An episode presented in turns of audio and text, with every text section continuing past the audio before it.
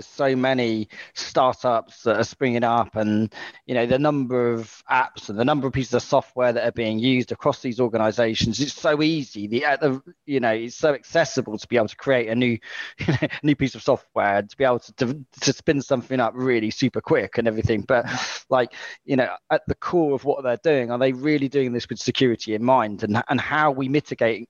And the answer to that is most more often than not no you know and and how, how do we mitigate against that growing risk? Because that's that is a real concern. That is a real problem.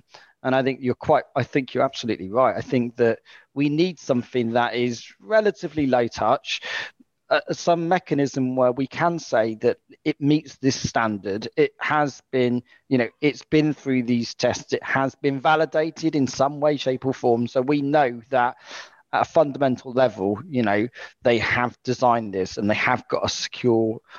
they've done this thinking about security from the ground up because we need to have those standards. It's real, and it should be global as well. It shouldn't be. It shouldn't yeah. be just you know. It has to be a global standard. We absolutely need that. Um, but I definitely, I'm not convinced that a government agency, as you say, is the right the right mechanism to deliver that. I think it needs to be a bit more uh, streamlined, perhaps. well, and, and there's other things. You know, the government works best in, in kind of, you know, when when we see. Uh, I, I, heard the concept. Uh, Richard A. Clarke talks about in his his uh, last book, The Fifth Domain. Uh, he and his his co-writer uh, Rob Knake, but the government works best in kind of these nudges, right? It's it's like let's nudge and mm. let's incentivize. Mm. And and one of the things that you know in the early early days of technology development, the government incentivized that by giving them some limited liability, right? And, and I, I think you, you, know we may be coming to a time where uh, you know we need to rethink that Mm. Should should should they not be liable for flaws? Uh, and and you know, you know when we're talking about software, you know our our our transportation system, our planes, our mm.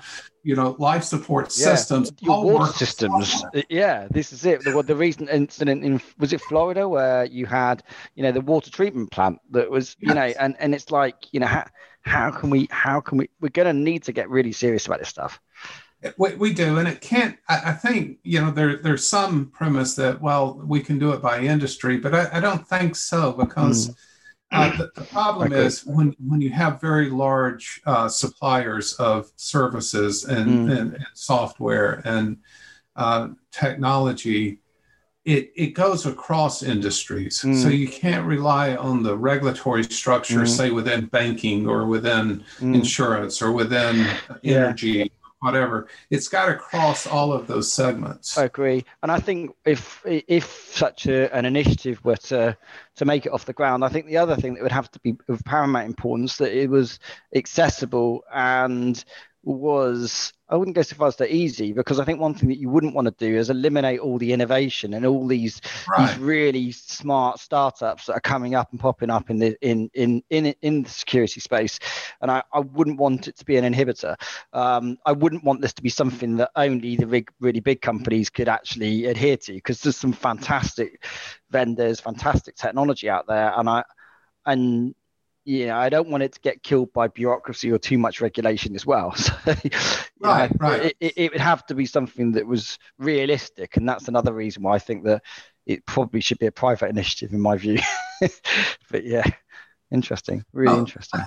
I think I think we've seen you know many professions where self-regulation works very well, right? And, and and, and I do, and, and quite honestly, when I talk to my friends within different large companies, mm um, they agree. I mean, you know, it's, it's interesting that FireEye, when they testified before Congress mm. uh, on, on the SolarWinds, uh, you know, they kind of made the point we disclosed because we disclosed for the good of the community. For, mm. for the, but there was no law requiring us to disclose that we had an incident whatsoever, and and I think you know the example there is you know they did the right thing because uh, they have integrity or corporate integrity. Uh, mm. You know, they, they have the, the right corporate culture. Uh, and, and, and I think private industry can stand up to that. Uh, right, I agree. You know, you know, through reasonable disclosure uh, policies and things like that. Mm.